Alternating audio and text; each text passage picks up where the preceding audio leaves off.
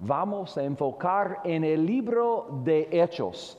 La semana próxima vamos a continuar en la serie de Moisés y la vida de Moisés y regresaremos al libro de Éxodo. Ah, yo llegué muy tarde en la noche, viernes, y por lo tanto no voy a tener los puntos en las pantallas, ah, pero mantenga tu, tu Biblia abierta y vamos a enfocar en Hechos capítulo 18 y algunos versículos también en capítulo 19 de Hechos. Yo quiero hablar con ustedes hoy sobre este tema, el mito de la sinceridad. El mito de la sinceridad. Hay un pensamiento que todo el mundo ha escuchado este dicho es muy popular en nuestro mundo hoy. Este dicho dice, no importa lo que creas, siempre que seas sincero. Mucha gente cree esto y casi nadie lo cuestiona. Ellos dicen, la sinceridad es solo lo que importa. Hay un hombre, se llama José Saramago, y él describió perfectamente esta filosofía cuando él dijo, si yo soy sincero hoy, porque importa si lo lamento mañana. En otras palabras, si mañana me equivoqué en todo, ¿a quién le importa si yo estaba sincero? Y hermanos y hermanas, hay mucha gente en el mundo hoy, incluso mucha gente inteligente, que dicen también a, Dios no le importa cómo lo llames, cómo lo acerques, lo que creas sobre Él, siempre que seas sincero. Y hermanos y hermanas, no me sorprende cuando yo escucho eso en el mundo, porque eso es lo que dice el mundo, eso es como vive el mundo, pero debe sorprendernos mucho si lo escuchamos en la iglesia. Esta mañana yo quiero hablar sobre el mito de la sinceridad. El mito de la sinceridad es la creencia falsa, la creencia que dice que la sinceridad es todo lo que importa. Hermanos y hermanas, sí importa lo que cree una persona, incluso si esta persona es sincera en sus creencias. Para algunos de ustedes este mensaje va a ser un desafío y vamos a examinar verdades en la palabra de Dios que van contra el corriente de nuestra cultura alrededor de nosotros. Yo quiero animarte a venir a este tema listo a escuchar lo que dice la Biblia, incluso si tienes que cambiar tu opinión al respecto. Pero vamos a evaluar el mito de la sinceridad observando algunas historias en la palabra de Dios, historias sobre personas que eran sinceras, pero ellos estaban sinceramente equivocadas y estaban sinceramente perdidas. Al final del mensaje yo voy a, darte algunas aplicaciones personales y vamos a ver algunas razones por las que debemos rechazar esta creencia, el mito de la sinceridad. Pero vamos a ver dos historias en la palabra de Dios y en Éxodo capítulo 18 vamos a ver primero un maestro sinceramente equivocado. Vamos a ver un maestro sinceramente equivocado. Mira conmigo en capítulo 18 de Hechos, versículo 24. Llegó entonces a Efeso un judío llamado Apolos, natural de Alejandría, varón elocuente, poderoso en las escrituras. Este había sido instruido en el camino del Señor y siendo de espíritu fervoroso, hablaba y enseñaba diligentemente lo concerniente al Señor, aunque solamente conocía el bautismo de Juan. Déjame darte el contexto. El pastor Pablo estaba en su tercer viaje misionero y después de salir de Corinto, un hombre apareció llamado Apolos. Y inmediatamente se nos dicen dos cosas sobre Apolos. Se nos dice que él fue elocuente. Él fue un hombre muy elocuente. Él sabía cómo mantener la atención de una audiencia. Pero no solo fue elocuente, la Biblia dice que Apolos era poderoso en las escrituras. Me gusta esta declaración. Esta frase aparece solamente una vez en toda la Biblia aquí sobre este hombre llamado Apolos. ¡Qué cumplido!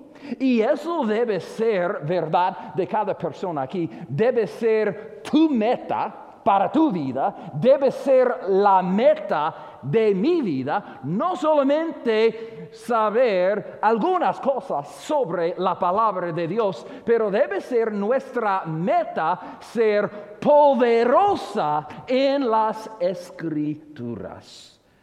Cuando una persona tiene elocuencia, y un conocimiento profundo de la palabra de Dios, esta es una combinación poderosa. Y estoy cierto que Apolos hizo una impresión grande. Lucas, el autor de Hechos, también nos dice que Apolos fue instruido en el camino del Señor. Y escúcheme, esta no significa que Apolos en este tiempo, en este momento, era un cristiano. El camino del Señor es una frase que vemos numerosas veces en el Antiguo Testamento. Significa cómo vivir la vida de acuerdo a los estándares de Dios. Apolos conocía bien el Antiguo Testamento. Él lo trató defender y él te diría que él hizo todo lo posible para mantenerlo. También nos dice que él era de espíritu fervoroso. Y eso no significa que él tenía el Espíritu Santo en su vida, que fue llenado con el Espíritu Santo. Simplemente significa que él tenía un entusiasmo por las cosas de Dios. La palabra de Dios era realmente importante para Apolos, era algo personal en su vida. Finalmente se nos dice que él habló en la sinagoga y cuando habló, hablaba y enseñaba diligentemente lo concerniente al Señor. Y el griego literalmente las cosas acerca de Jesús.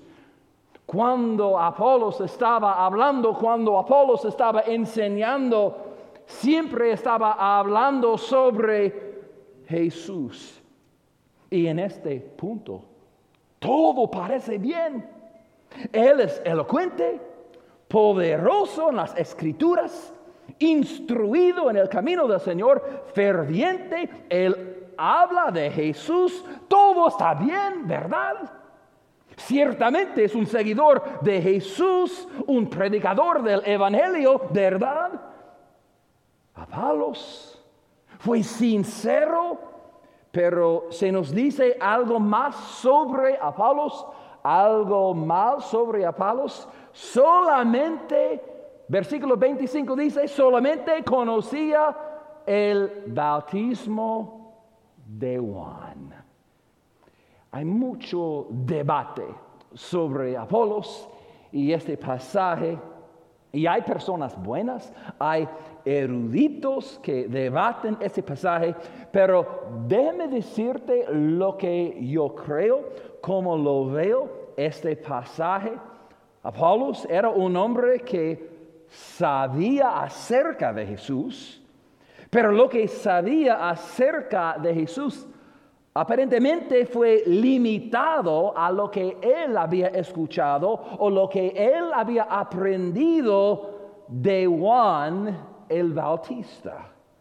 Apolos sabía que Juan el Bautista vino y le dijo a la gente que el Mesías pronto vendría. Y Juan sabía Apolo sabía que Juan había identificado a Jesús como el Mesías, sin embargo, no entendía lo que sucedió después, no sabía acerca de la obra de Jesús en la cruz, lo que Jesús logró en la cruz, su muerte, su resurrección, y por lo tanto él no entendía la verdadera razón por la que vino Jesús. Apolos era sincero. Pero hermanos y hermanas, en este punto estaba sinceramente equivocado. Estaba sinceramente en necesidad del Evangelio. Así que mira lo que sucede a continuación en versículo 26.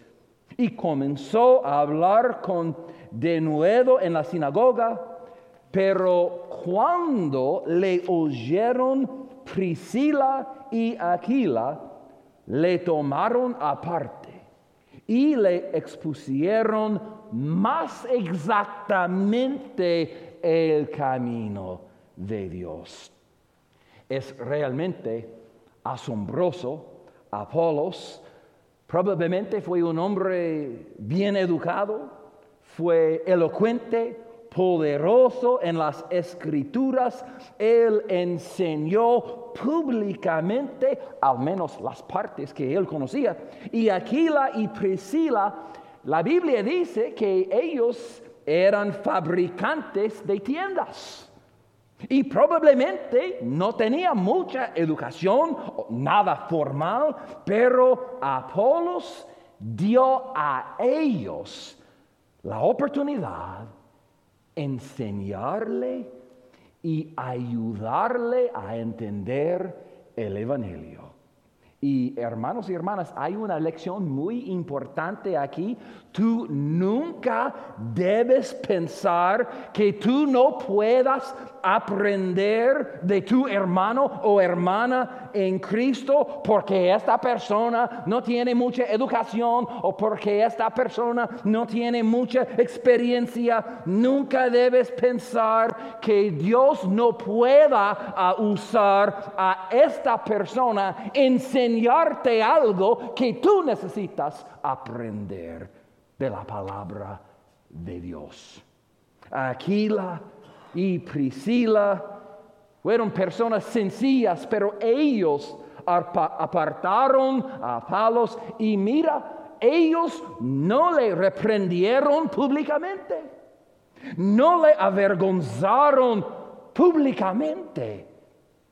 Probablemente le llevaron a casa y dijeron a Palos, estamos tan entusiasmados de ver tu pasión por la palabra de Dios y las cosas de Dios. Te hemos escuchado hablar de Jesús. Por favor, danos la oportunidad compartir contigo el resto de la historia.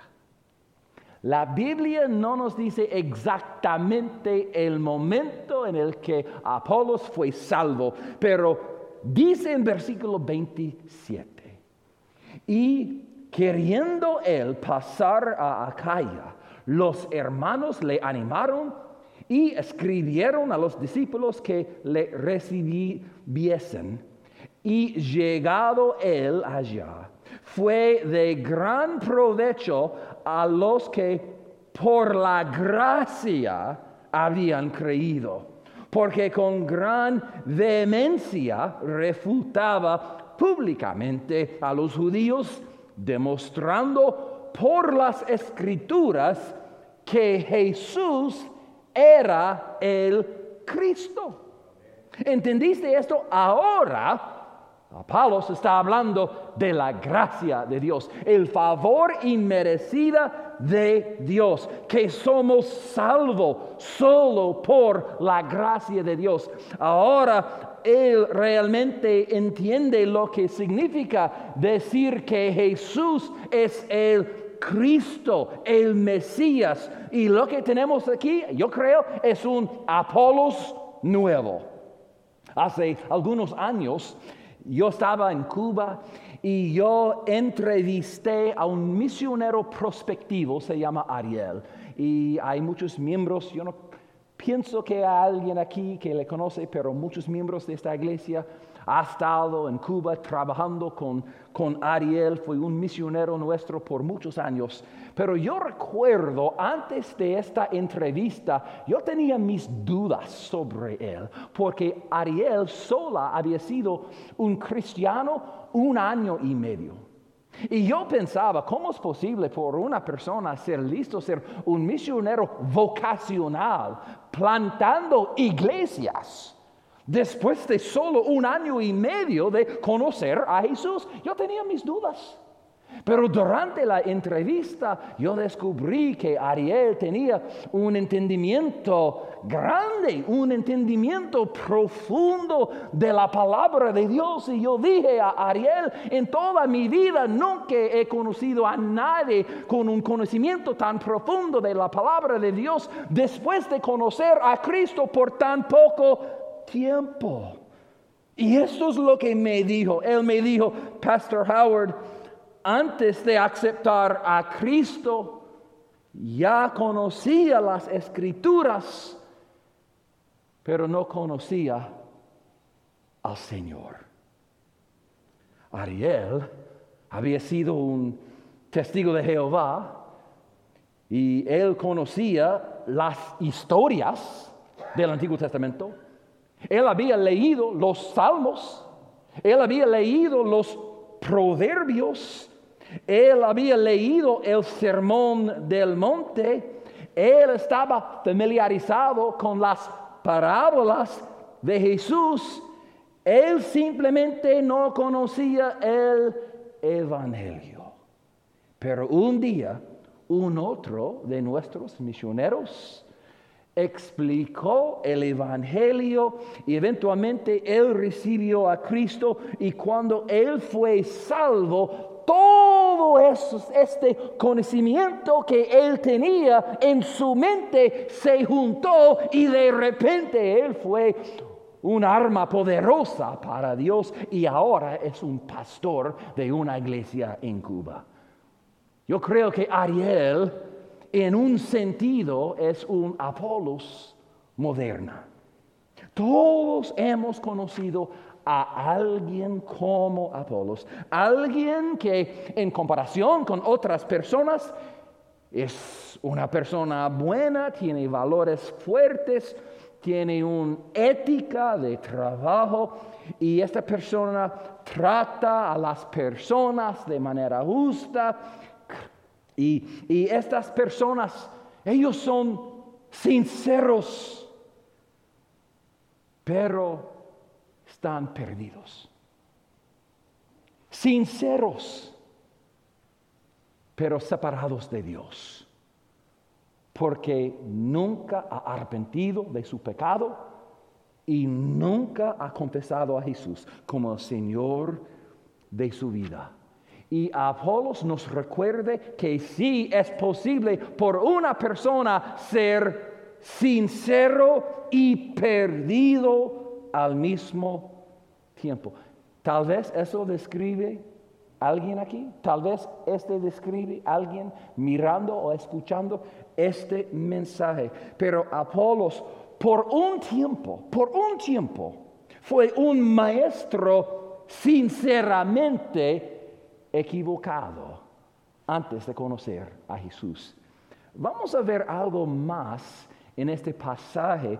En el principio del capítulo 19 vamos a ver también un pueblo sinceramente desinformado.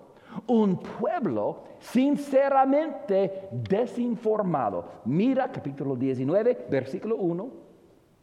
Aconteció que entre tanto que Apolos estaba en Corinto, Pablo, después de recorrer las regiones superiores, vino a Efeso y hallando a ciertos discípulos. Y yo voy a detenerme aquí por un momento. La historia vuelve a Pablo. Lucas dice que él llegó a Efeso donde él conoció un grupo de discípulos. Y más tarde la Biblia nos dice que eran doce personas. Cuando dice discípulos, eso no significa automáticamente que ellos fueron discípulos de Jesús. Recuerden, discípulo literalmente significa un seguidor. Lucas no estaba diciendo que ellos fueron seguidores de Jesús. Vamos a ver que al igual que Apolos en el principio, ellos estaban seguidores de Juan el Bautista. Mientras Pablo iba conociendo a esos hombres, en algún momento él hizo una pregunta. Mira versículo 2. Les dijo, ¿recibisteis el Espíritu Santo cuando creísteis?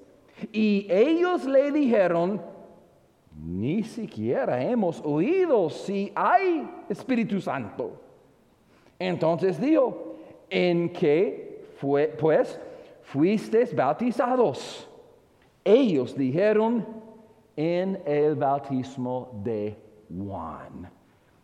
Noten que Pablo no les preguntó, ¿ustedes han recibido el Espíritu Santo desde que creyeron? Pablo no estaba implicando que ah, recibir el Espíritu Santo es algo que sucede aparte y después de la salvación. No, él les preguntó, ¿recibieron el Espíritu Santo cuando creyeron ustedes? Y, yo voy a mencionar por qué Pablo hizo esta pregunta, pero es muy interesante que esta sucedió en Efeso.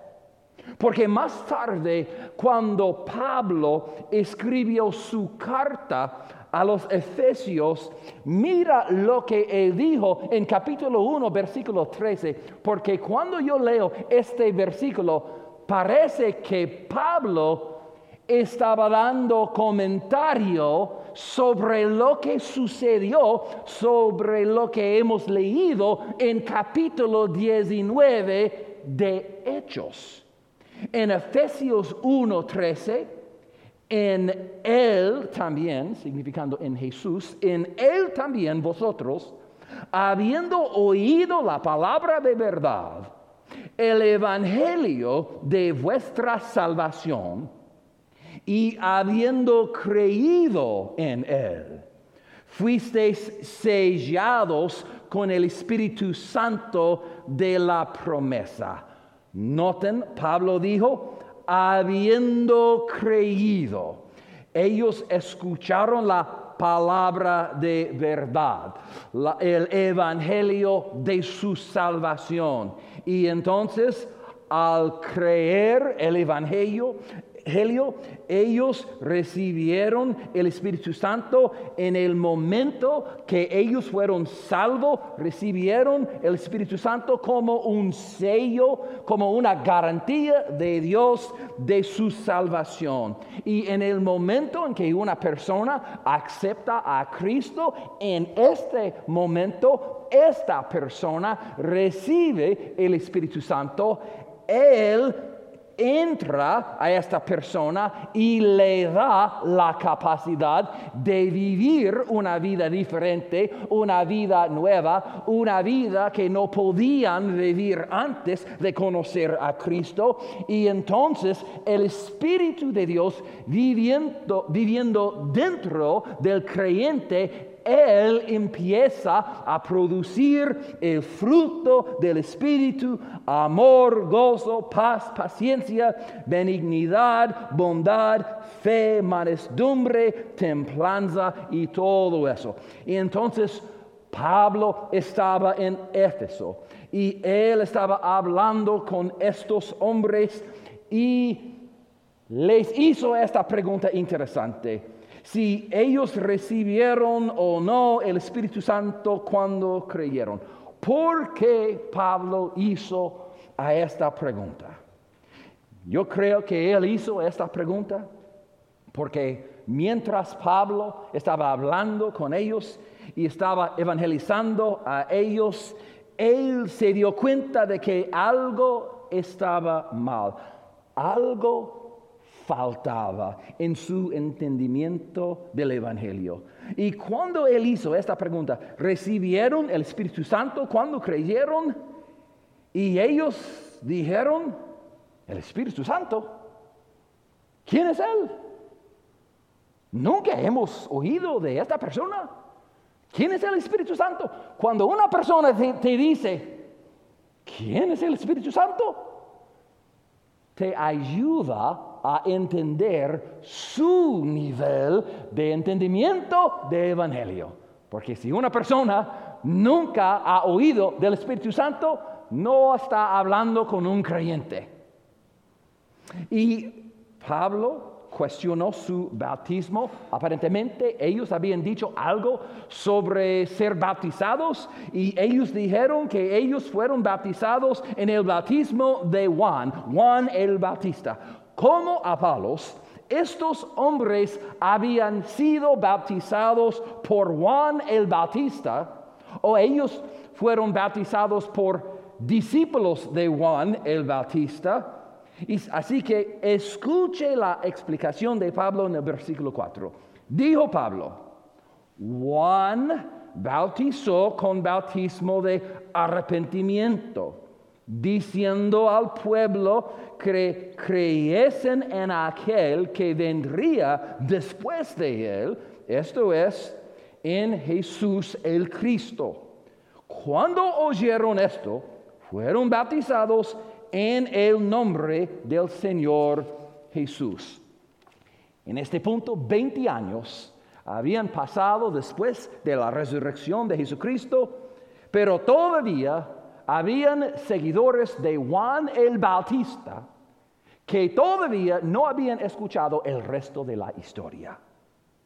Juan vino y le dijo a la gente que el Mesías vendría pronto y ellos deberían ser listos para recibirle y las personas que aceptaron su advertencia lo mostraron al ser bautizado. Cuando ellos fueron bautizados por Juan el Bautista, ellos estaban diciendo, sí, queremos apartarnos de nuestros pecados porque entendemos que el Mesías, no sabemos quién es, pero el Mesías, Él va a venir pronto y queremos recibirle, queremos conocerle y ellos fueron bautizados. Pero mira, este bautismo no decía nada sobre un entendimiento de Jesús. Este bautismo no dijo nada sobre su entendimiento de la muerte de Jesús por nuestros pecados ni su resurrección. Y por lo tanto, al fin del ministerio de Jesús en la gran comisión que citamos cada domingo aquí, cuando Él dijo, id y hacer discípulos de todas las naciones, bautizándolos en el nombre del Padre y del Hijo y del Espíritu Santo.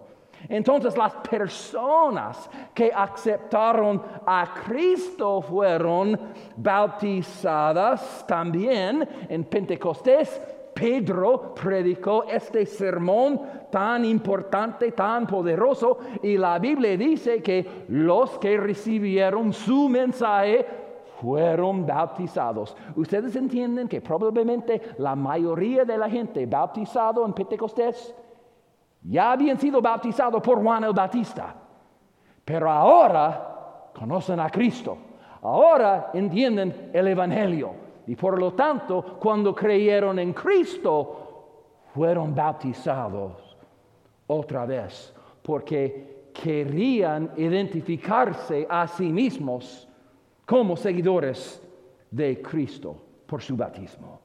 Estos doce hombres, ellos creían el mensaje de Juan. Ellos creían que el Mesías vendría y todavía estaba esperando el Mesías, igual que muchos judíos en el mundo hoy. Ellos no entendían que el Mesías de que hablaba Juan ya había aparecido. Y ellos no sabían que Juan identificó a Jesús como el Cordero de Dios que quita el pecado del mundo. Ellos no sabían que Juan dijo que él no era digno de desatar las sandalias de, los pies de Jesús. Ellos no sabían que Juan dijo de Jesús, es necesario que él crezca, pero que yo mengue. Otra vez, esos hombres fueron sinceros fueron sinceros, pero todavía estaban perdidos. Mantenían sinceramente sus creencias, pero sus creencias estaban desinformadas y ellos necesitaban escuchar el Evangelio. Y cuando lo hicieron, ellos creyeron. Y cuando creyeron en Jesús, fueron bautizados algo más que sucedió en este momento. El versículo 6 dice, y habiéndoles impuesto Pablo las manos, vino sobre ellos el Espíritu Santo y hablaban en lenguas y profetizaban. Eran por todos unos doce hombres. Déjenme recordarles lo que nos está sucediendo aquí este no es un caso, un caso de personas recibiendo el Espíritu Santo separadamente de su salvación. Este es un ejemplo de personas que aceptaron a Cristo y en el mismo tiempo de su salvación, también recibieron el Espíritu Santo y fue una experiencia muy similar de Pentecostés. Lo sucedió de esta manera para mostrar que esos seguidores de Juan, cuando ellos creyeron en Jesús, fueron parte de la, la misma iglesia y el mismo evangelio como todos los demás. Y estoy tan feliz que cuando ellos estaban sinceros, pero sinceramente equivocados, Dios puso a alguien en su vida dispuesto a hablarles la verdad. Estoy tan feliz que cuando Apolos estaba sincero, las personas alrededor de Apolos, Aquila y Priscila, ellos no dijeron, su teología está débil, sus creencias están equivocadas, pero Él es sincero, no vamos a molestarle. Estoy tan feliz que alguien estaba dispuesto y listo a compartir la verdad con ellos y decirles, la sinceridad no es suficiente.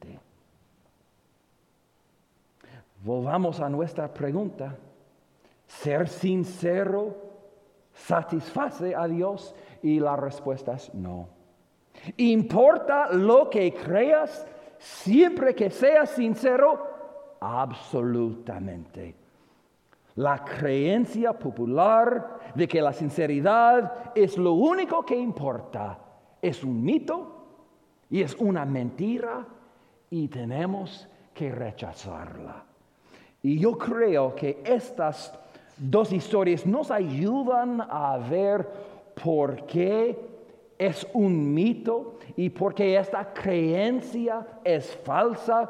Y yo quiero concluir este mensaje con tres razones por las que debemos rechazar el mito de la sinceridad.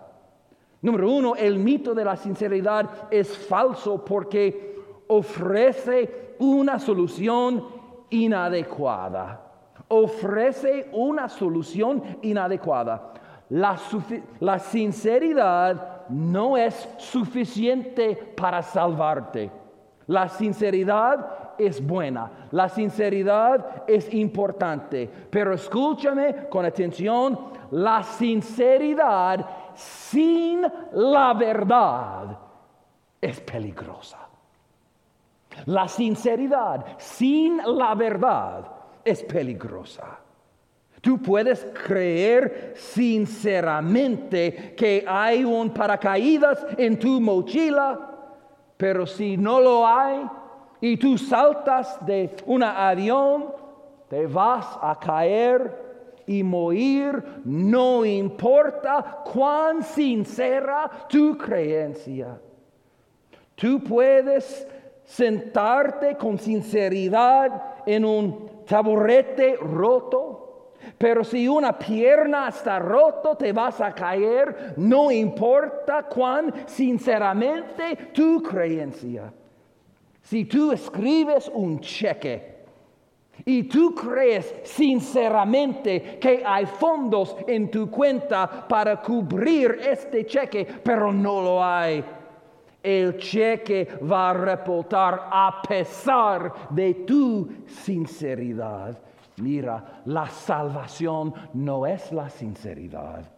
La salvación no es tener una opinión alta de Jesús. La salvación no es afirmar intelectualmente ah, que Jesús fue un buen maestro moral. La salvación es nacer de nuevo. La salvación es ser regenerado por la gracia mediante la fe en Jesús. Romanos 3:25 dice que somos salvos por la fe en su sangre. Somos salvos no por ser sinceros, sino por la fe en la sangre que Jesús derramó en la cruz ponemos nuestra fe en el poder de la sangre derramada de Jesucristo para lavar nuestros pecados.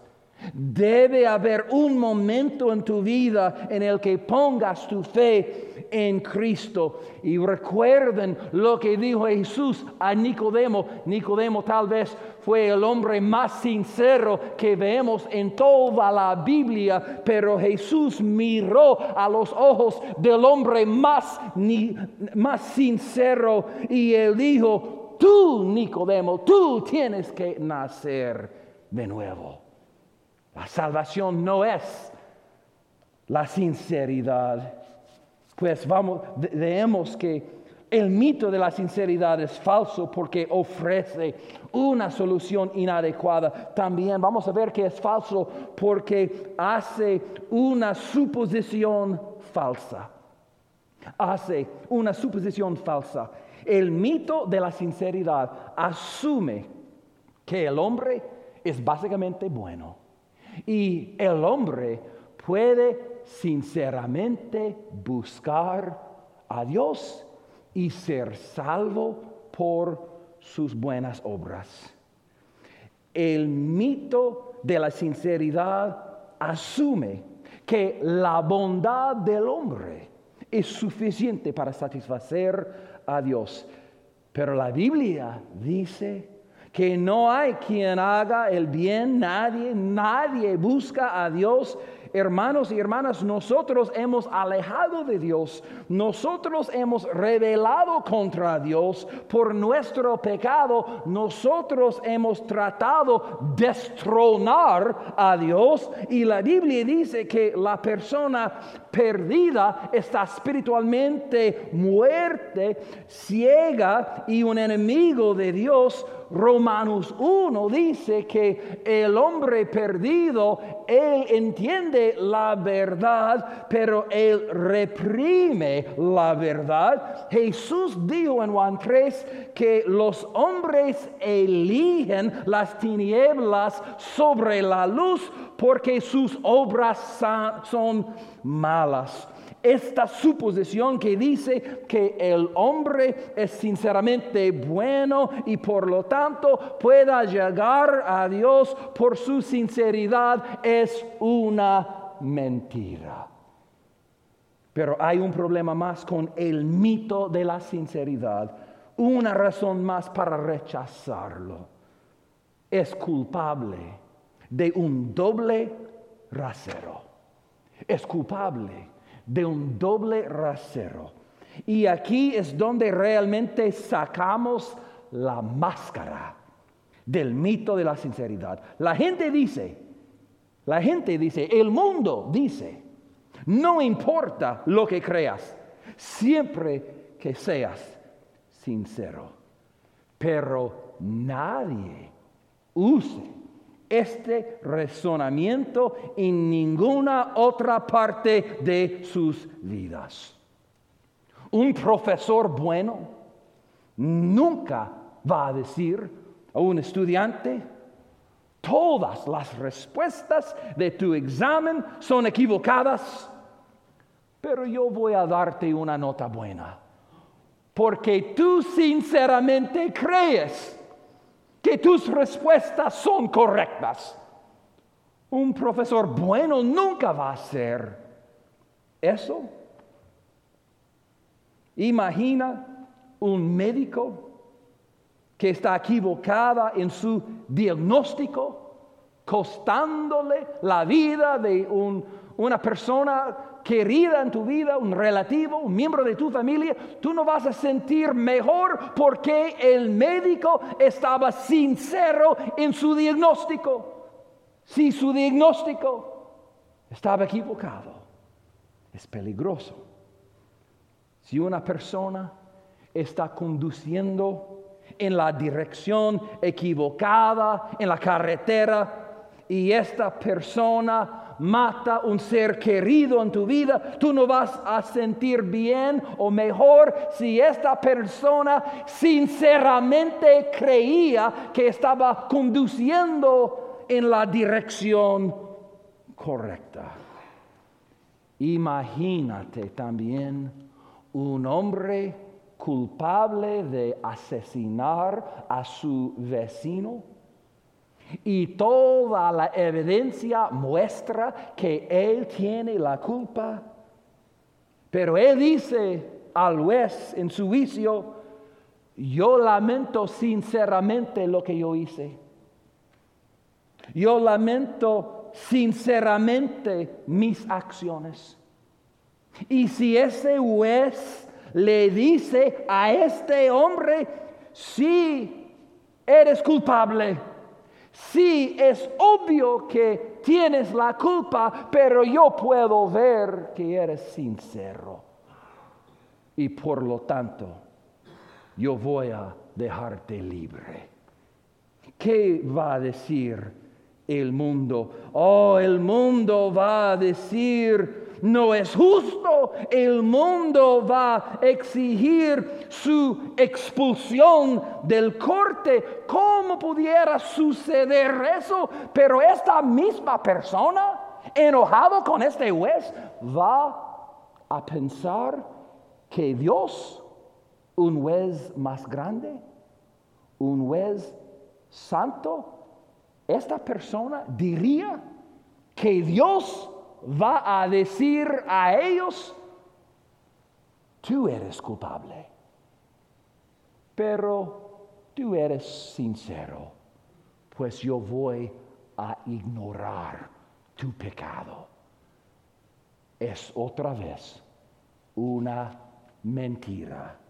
Es un doble rasero. Es hipócrita.